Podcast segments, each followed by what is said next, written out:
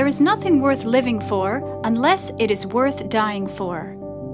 My grandmother lived a life devoted to Jesus, and today her talks have been made available in their original form. So you too can be built up through the insights and mysteries God revealed to her throughout her ministry. Now, without further ado, here is Elisabeth Elliot. A man by the name of Lloyd Saxton, in his book The Individual, Marriage, and the Family, tells us that modern dating differs from previous courtship practices in the following ways.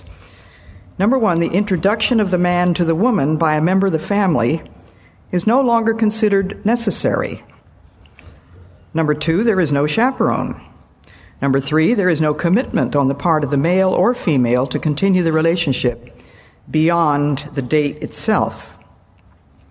Number four, the date is planned by the adolescents themselves and not by their elders. And number five, physical intimacies, such as hand holding. Did you ever think of hand holding as being a physical intimacy? Well, that's where it starts, isn't it? Hand holding, petting, kissing, and sexuality are expected rather than forbidden.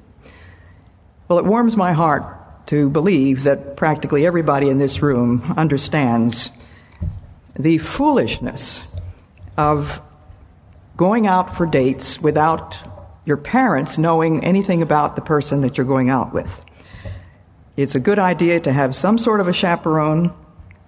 Certainly, there needs to be a commitment on the part of the male or female to continue the relationship beyond the date itself.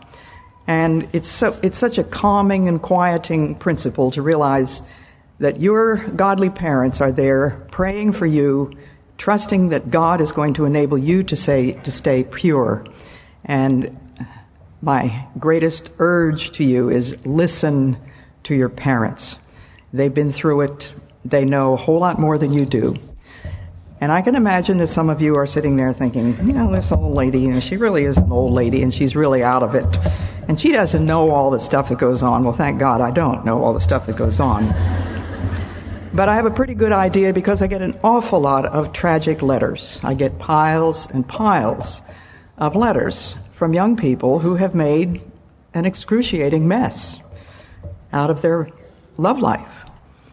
And I can just remember that day when Jim Elliot asked me to go for a walk, and we hadn't gone more than about two blocks when he turned around. He said, Look, we're not going back to the dorm now. Let's just go out to the lagoon, which was a sort of a park, and let's just sit down and talk about some things. Well, it was very obvious over the last three or four months before my graduation that Jim seemed to have some sort of an interest in me.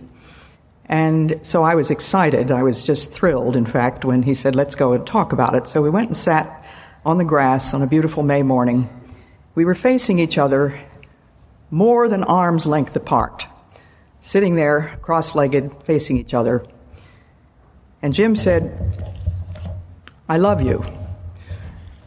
But he said, I have no word from the Lord that I have any right to you until and unless God gives me the green light. And he said, It doesn't look to me as though there's going to be a green light anytime very soon. He had still another year of college to go. I was graduating within a couple of weeks, and so we had to wait. Little did we know then that it was going to be five and a half years before God would bring us together. And many of you know the story. Uh, Jim, Jim and I were married for just 27 months when he was killed. But God knows exactly what He's doing, and God loves you with an everlasting love. And He wants to enable you to trust Him, to do what God wants you to do, to keep your hands off. And that's where it starts, you know. Of course, young people are going to say to me, and many of them have, oh, don't tell me old, this old lady's going to say that it's a sin to hold hands. No, I'm not going to say that. I don't think it's a sin to hold hands. But I have a very interesting question to ask you. Why do you want to? Why do you want to? Well, because it feels good. Let's be honest.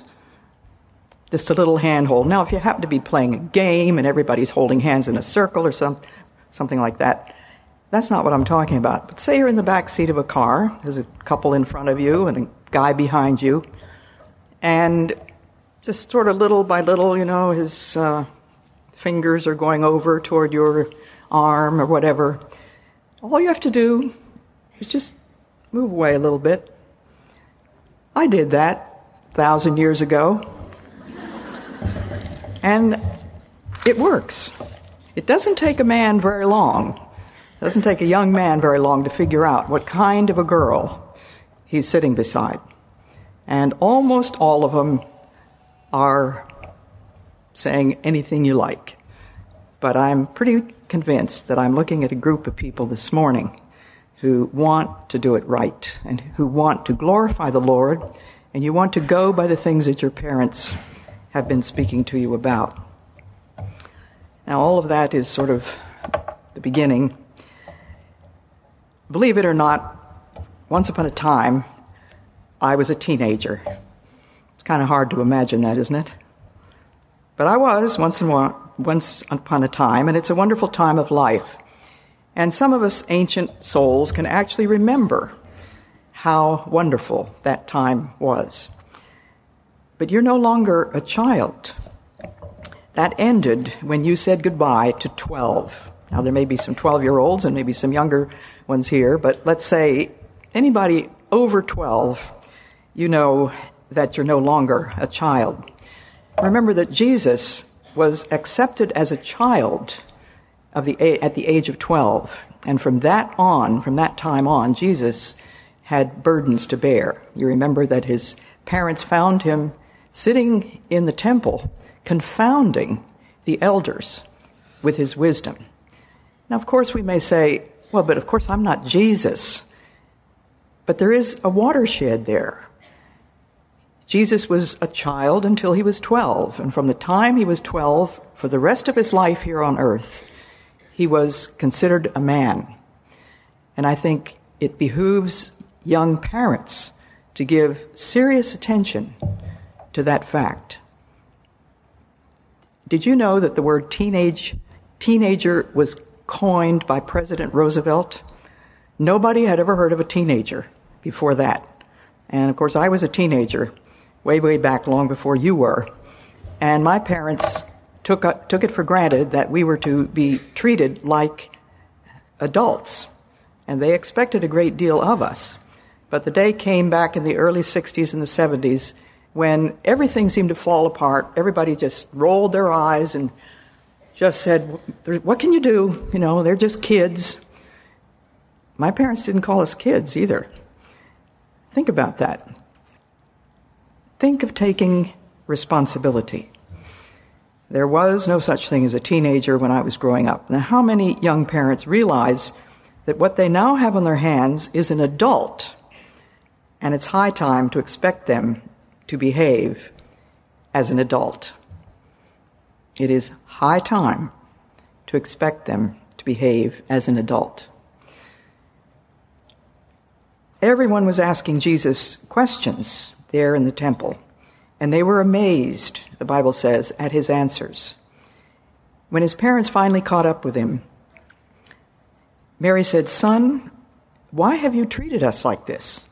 Your father and I have been anxiously searching for you. Why were you searching for me? said Jesus. Didn't you know that I had to be about my Father's business? That's from Luke 2:49 for any of you who might be taking notes. It was a watershed in his life. And he recognized the fact that he had a responsibility to speak even to these elders. It was time for him to become a man. And many of you know, I presume, that the Jewish people have something called a bar mitzvah, and that is the watershed between the child and the boy. And a, mar- a bar mitzvah is a very solemn ceremony for a boy between the ages of 12 and 13. One or the other of those, I've forgotten which it is. So just think about the whole matter of your responsibility as an adult Try to tr- think about it. Look yourself in the mirror and say, She's an adult. It may sober you a little bit. Now, I have a list of seven questions that I'm going to ask you. So, you who have notes, uh, notebooks, I hope you'll get some of this down. The first question is What are you aiming for? 1 John 2:17 says the world and all its passionate desires will one day disappear but the one who is following the will of God is part of the permanent and cannot die. That's 1 John 2:17. You may have various uh, differences in whatever version you happen to be using. But the great question is, what are you aiming for? And I wonder how seriously and soberly you have gotten down on your knees and asked the Lord to show you what He wants you to aim at. And again, I think of Jim Elliot and how early he was aware of his responsibility as a child. I have his journals. His journals have been published, and they are very remarkable and seemingly almost uh, unimaginably uh, adult, but he knew that he had a responsibility before God, and so have we, whatever our age may be. The world and all its passionate desires will one day disappear, but the one who is following the will of God is part of the permanent. Now, I'd like you to ask yourself what am I aiming for? How would you articulate that and put it down on a piece of paper.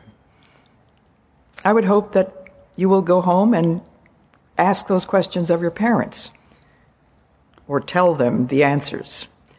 That's this first question what are you aiming for? Are you able to say, I'm aiming to be a godly woman? Lord, please help me. Ask your parents to help you. Go to them with open arms and open hands and ask them to help you to know what to do. And I can remember my mother very clearly saying, keep your hands off. And of course, my mother was born a thousand years ago, and actually, she was born in 1899. And she was a very beautiful girl, and she happened to be one of the very few owners of an automobile in Philadelphia. She was one of the very first woman drivers, and her father had given her this very fancy car. We have a wonderful picture of it in the book called The Shaping of a Christian Family. So any of you that have bought that book, which Lars has over there, can see a picture of my mother and her cousin, I think it is, in this big old car. And my mother said that she was just swarming with boys around all the time because the boys didn't have cars. There were very few people that had cars at all. And so anytime my mother went anywhere in Philadelphia, that was a sensation. It, all the ho- horses would stop and the people would stop. So, anyway, she had many opportunities, but she always kept them at arm's length. That's what she told me. She said, I always kept them at arm's, arm's length. And you know what? That makes them all the more interesting and interested. So, what are you aiming for? Number two, who is your master? Yourself? Your parents? Your school teachers? Your friends? Or is it Jesus Christ Himself? Are you old enough? Are you sensible enough to ponder that question? At Wheaton College, we always received a yearbook when we became seniors. And it was very exciting to get autographs in the people that we knew best. And I got in a long line of girls who were all waiting for Jim Elliot's autograph. I don't remember how many girls there were in front of me, but probably at least 15 or so. And so I was in a cold sweat, hoping that I would be able to get Jim Elliot's autograph in my book. And after he had signed all these other books, and I had seen the way his hand moved, he had a very flourishing signature. But when, it, when I presented my book to him, I had the feeling that he had put something different in my book. and he just handed the book back to me and slammed the, slammed the cover and took the girls, the girl in the next line. And I ran immediately to my room to see what he'd written in my yearbook. This is what he wrote 2 Timothy 2 4. A soldier on active service will not become entangled in civilian affairs. And I looked at that verse. I'd never seen it before, 2 Timothy 2 4, and it will, it's in different versions, of course. But I thought Jim Elliot is giving me a very loud, clear instruction here. A soldier on active service will not become entangled in civilian affairs. He must be wholly, W H O L L Y, at his commanding officer's disposal. And who is his commanding officer but the Lord Jesus? And so I knew that Jim was not playing games. He had written a different message for me. Who is your master? It was very clear to me that Jim Elliot knew who his master was, and he was personally responsible to be obedient and under the authority of that master. So put down 2 Timothy 2 4 and ponder who is your master. Number three, whose are you? And let's look at 1 Corinthians 6 19 and 20.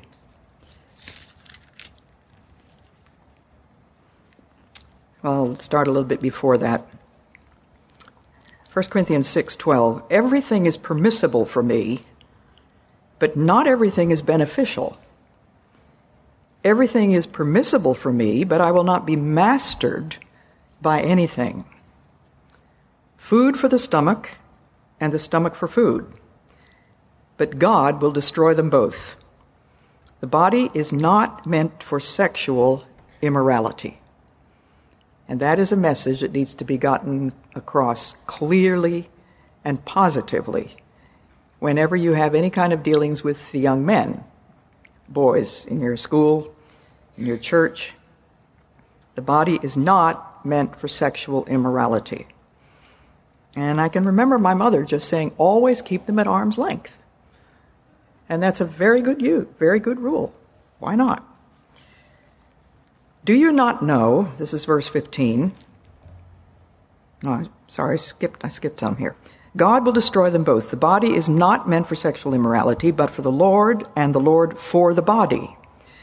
By his power, God raised the Lord from the dead, and he will raise us also. Do you not know that your bodies are members of Christ himself? Shall I then take the members of Christ and unite them with a prostitute? Never, says Paul. Do you not know that he who unites himself with a prostitute is one with her in body? For it is said, the two will become one flesh. But he who unites himself with the Lord is one with him in spirit. Verse 18 flee from sexual immorality. Now, as far as I can recall, I, I never had a date until I was 12 years old. And the only reason that I was permitted to have a date then was because we belonged to the same group in our church. And there was a boy who was also in my class in a public school. And his name was Ned. And Ned had asked me if he could walk me to, walk me to the church for that little party that they were going to have. And of course, when Ned came and rang the doorbell, of our house, my father went to the door. And of course, I'm sure Ned must have been shaking from head to toe, but he was strong enough to not run away. He came in. My father ushered him into the living room. He sat down. My mother came in. Then my, then I came in. And my father said to Ned, now you know exactly where you're taking my daughter.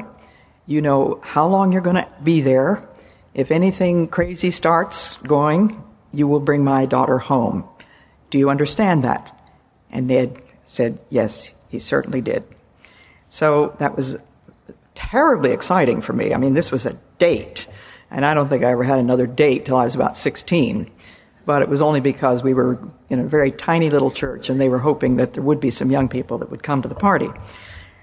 So, verse 18 flee from sexual immorality. All other sins a man commits are outside his body, but he who sins sexually sins against his own body.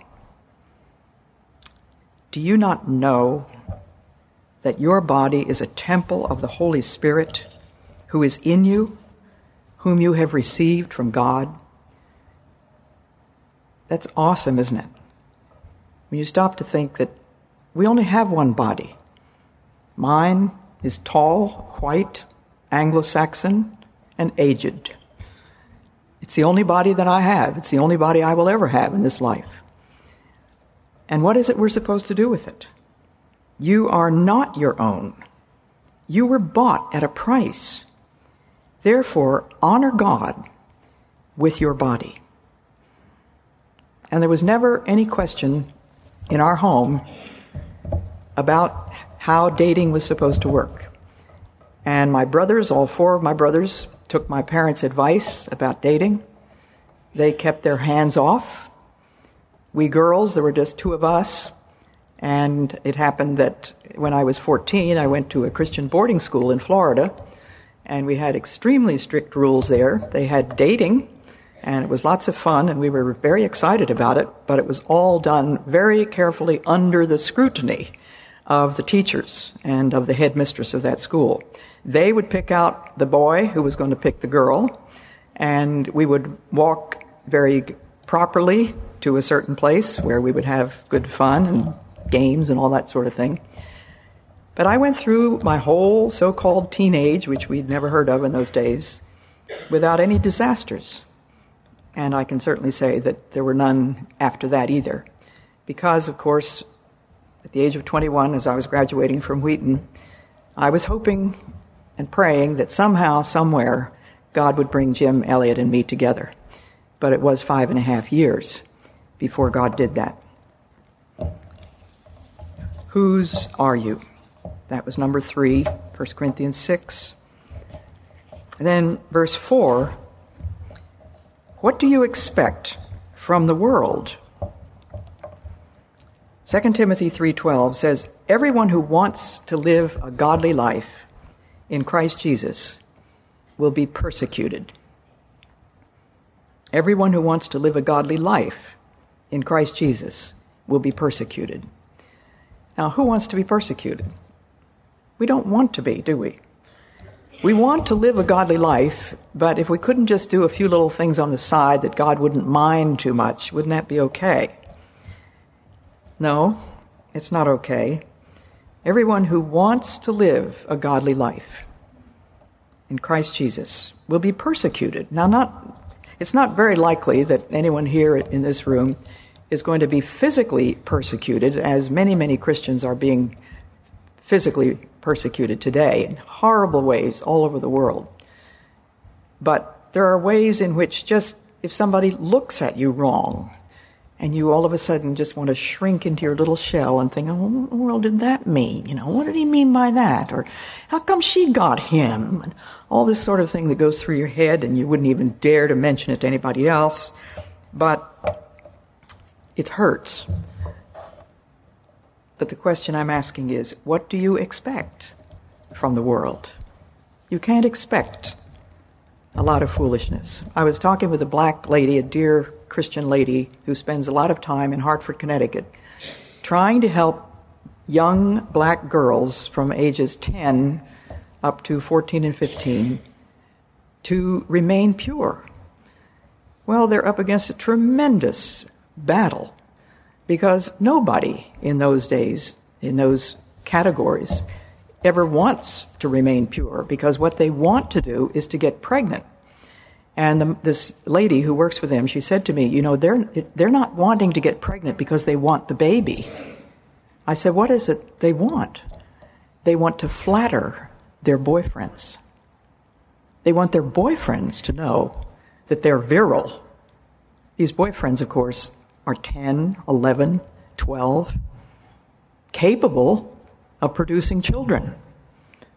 And so she said, I'm spending my whole life trying to get these girls to keep them off, keep them at arm's length. Say no. Just say no. And it's a very losing battle.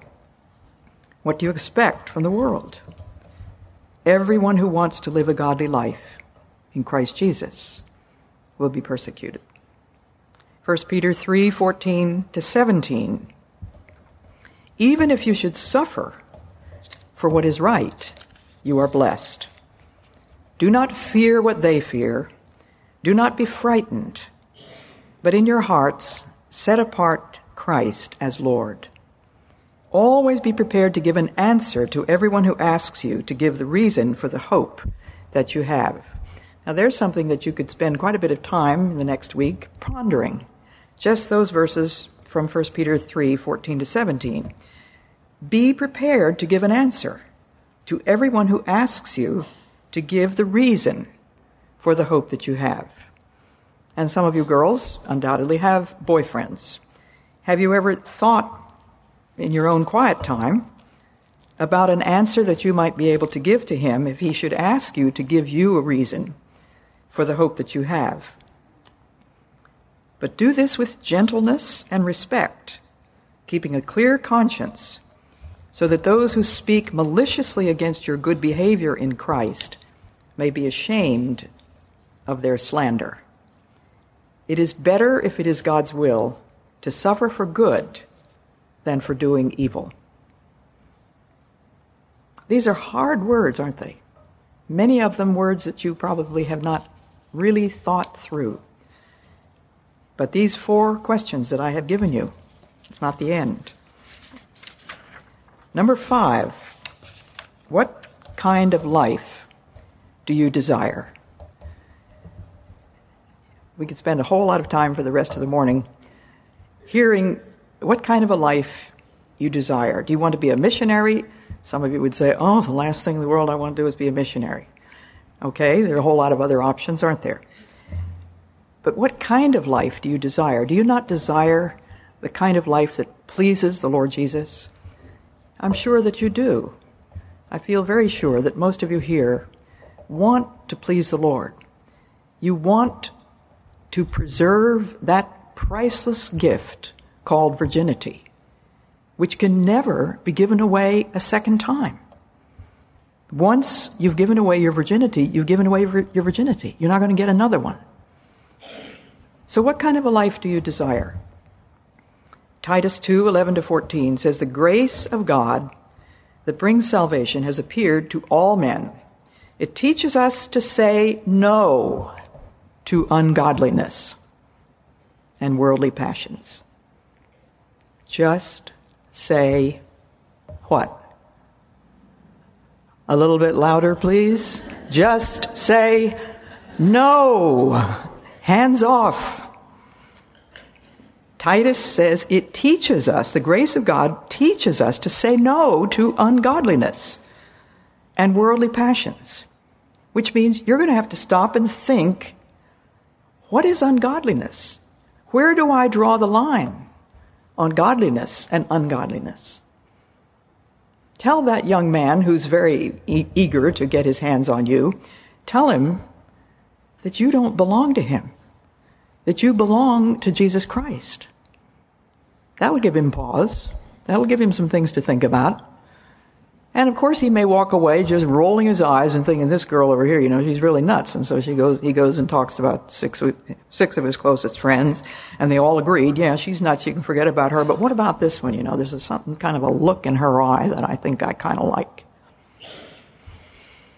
Am I ringing any bells out there? What kind of a life do you desire? Say no to ungodliness and worldly passions, and live self-controlled, upright and godly lives in this present age, while we wait for the blessed hope, the glorious appearing of our great God and Savior, Jesus Christ, who gave himself for us to redeem us from all wickedness and to purify himself a people, to purify for himself a people who are his very own, eager to do what is good. I feel quite strongly that this is exactly a description of most of the people that we have in this room today. I really do believe that this is the kind of life that you desire. You are willing to wait for that blessed hope. You want to be self controlled, un, uh, upright, and godly.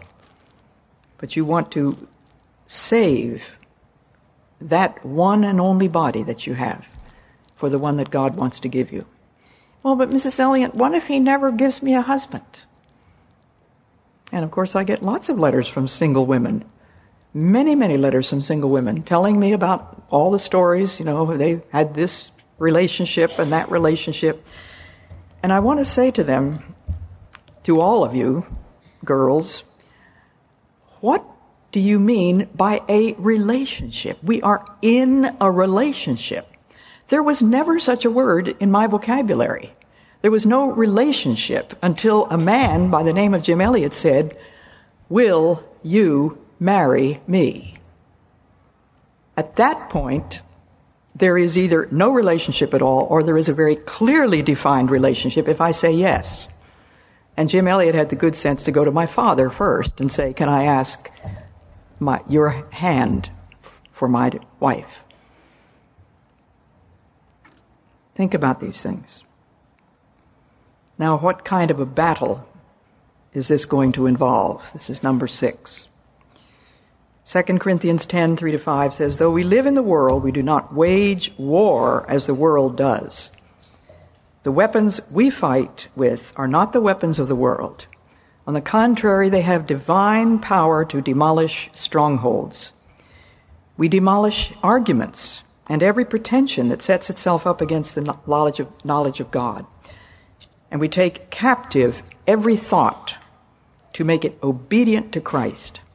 And if you find yourself in a compromising position, and all of a sudden you realize that something has set itself up against the knowledge of God, take it captive, get out of there, pull away, take captive every thought to make it obedience to Christ.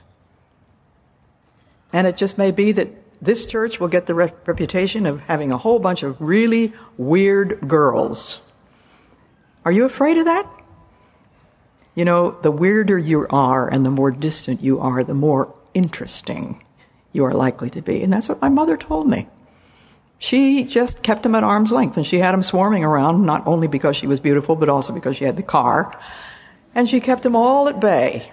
And one day, my father was invited to the home of a very wealthy old lady who made a practice of inviting young people to her home just for the specific purpose of getting to know each other. And so my father, who was a very shy man and had been turned down by one or two girls, and he just gave up on that and discovered that, decided he'd probably never be able to be married. But as he was sitting at the dinner table in that lady's home, he looked straight across the table, and here was an absolutely beautiful girl, and he said to himself, that is the girl I'd like to marry. Didn't even know her name yet. But they had a lovely evening. There were maybe six couples there. And a few months later, the same lady invited him and a group of people to her summer cottage off the coast of Maine. And my father was among them, and he was one of the early birds. So when the boat was coming into the island, his hostess told him that the boat was arriving and did he want to come with her down to the to the uh, pier. And so he went with her, and the first person that came down the gangplank from that boat was this same beautiful girl that he had seen in this lady's home. And at that point, he said to himself, I am going to marry that woman.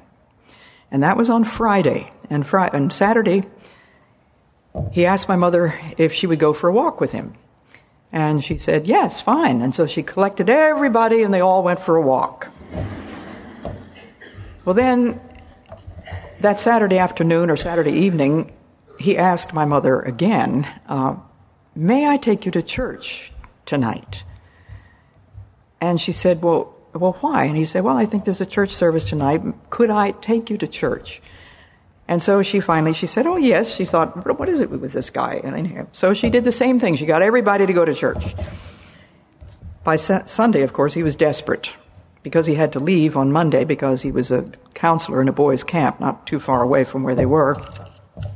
And so on Sunday afternoon, he said, May I take you to church this evening? Alone. And finally, she, I guess, hunched her shoulders and rolled her eyes and thought, I don't know what the problem is with this guy, but she didn't seem to have enough sense to know what the problem was. Anyway, she said yes. And on the way home, he said, Will you marry me? Now, they had not had one lengthy conversation at all, just the usual chit chat. But my father had made up his mind back at that, that lady's dinner table. That's the kind of woman I want to marry. Well, my mother had many choices. And my father happened to have only one eye, and so he had taken it for granted no woman was ever going to marry him because he had lost one eye. But my mother couldn't say yes or no. She didn't say no, but she said about six weeks later she had prayed over it, and she said yes. It was that simple. So there were a whole bunch of guys who probably just died a thousand deaths because she was no longer available. Just let it be known when you're not longer available. Ephesians 6 10 to 12. This is also under number 6. What kind of a battle will this involve? Be strong in the Lord and in his mighty power. Put on the full armor of God so that you can take your stand against the devil's schemes. For our struggle is not against flesh and blood, but against the rulers, against the authorities, against the powers of this dark world, and against the spiritual forces of evil in the heavenly realms. What is your strength? This is now number seven. Isaiah 50, verse 7, is one of the watchwords of my life. The Lord God will help me. Therefore shall I not be confounded. Therefore have I set my face like a flint, and I know that I shall not be ashamed. Do you believe that the Lord God will help you? Of course He will. But He wants you where you can come to Him. He wants you to hear what He has to say. And He wants you to tell Him what you want and what you hope for. And He's there because He loves you. What is your strength? The Lord God will help me. Therefore shall I not be confounded. In Deuteronomy 31 8, the Lord Himself goes before you and will be with you. He will never leave you nor forsake you. Do not be afraid. Do not be discouraged. And this little book, Dating, Mating, or Waiting, is a wonderful little book by a man named Clay Sterrett. I only have one copy of this, but if you want to get more Here's the address CFC, CFC Literature. CFC Literature, Post Office Box 245, Post Office Box 245, Staunton, S T A U N T O N, Virginia. Staunton, Virginia, 24402 0245. Now, there's another matter that I'm going to be talking about later on today, and that is the question of forgiveness. I would be very naive if I thought I was looking at a group of girls among whom none had ever given away their virginity. Some of you have. You know what a sorrow that is. You know that you wish you hadn't done it. But what's the answer for you? The blood of Jesus Christ cleanses us from all sin. And you can come to the foot of the cross and say, Lord, I blew it. I messed up. Maybe some of you mothers are feeling very convicted because you did not give your daughters adequate teaching on this subject. God knows, and He's never going to put away someone who comes to me, comes to Him in honest faith, and says, Lord, cleanse me with the blood of Jesus. There is a fountain filled with blood drawn from Emmanuel's veins. And sinners plunged beneath that flood lose all their guilty stains. The dying thief rejoiced to see that fountain in his day, and so may I, though vile as he, wash all my sins away. May the Lord give you grace to trust him, to wait for his timing, to seek your parents' approval and involvement when dating. And Clay Sterrett says this In generations past, parents were more involved in the interpersonal relationships of their sons and daughters. Forthright communication is good, especially with the father. Years ago, an interested young man would be invited for dinner, join in family outings, and attend church together, etc. During these times, the father would personally get to know the young man and feel free to question him and be in a better position to encourage or discourage the relationship. So maybe some of your fathers are very timid and they don't really know exactly what to do. I think these principles here will be very helpful. Hopefully, says Mr. Sterrett, this same openness can occur with the young man's family as well. This may seem a little old fashioned today, but it would generally be a healthy safeguard for young people. And you're blessed in having a wonderful church with a whole lot of godly people around to help you. I'm so glad that you were able to come today. I'm assuming there are many who perhaps come from another from other churches, but the principles are here. I trust that your parents are aware of your desire to remain pure. And this man says, I know a family in which the daughter, a senior in high school, had a young man interested in her. Her Christian parents did not allow their daughter to date one on one, but encouraged the young man to visit their home and permitted some church group activities together. The young man's parents, also Christians, did the same. The two sets of parents talked together and agreed in their approach.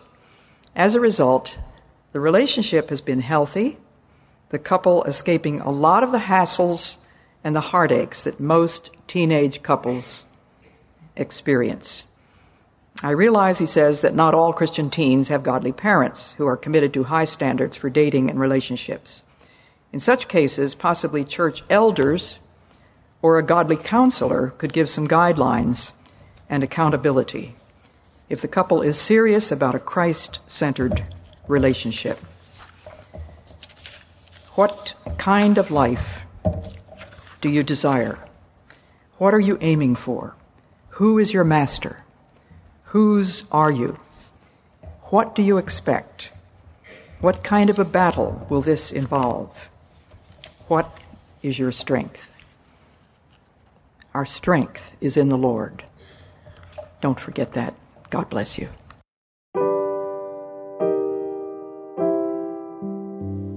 I pray you've been encouraged and inspired by what you've heard today and will keep joining us here and on social media for my granny's inspiration. Until then, remember the eternal God is your refuge, and underneath are the everlasting arms.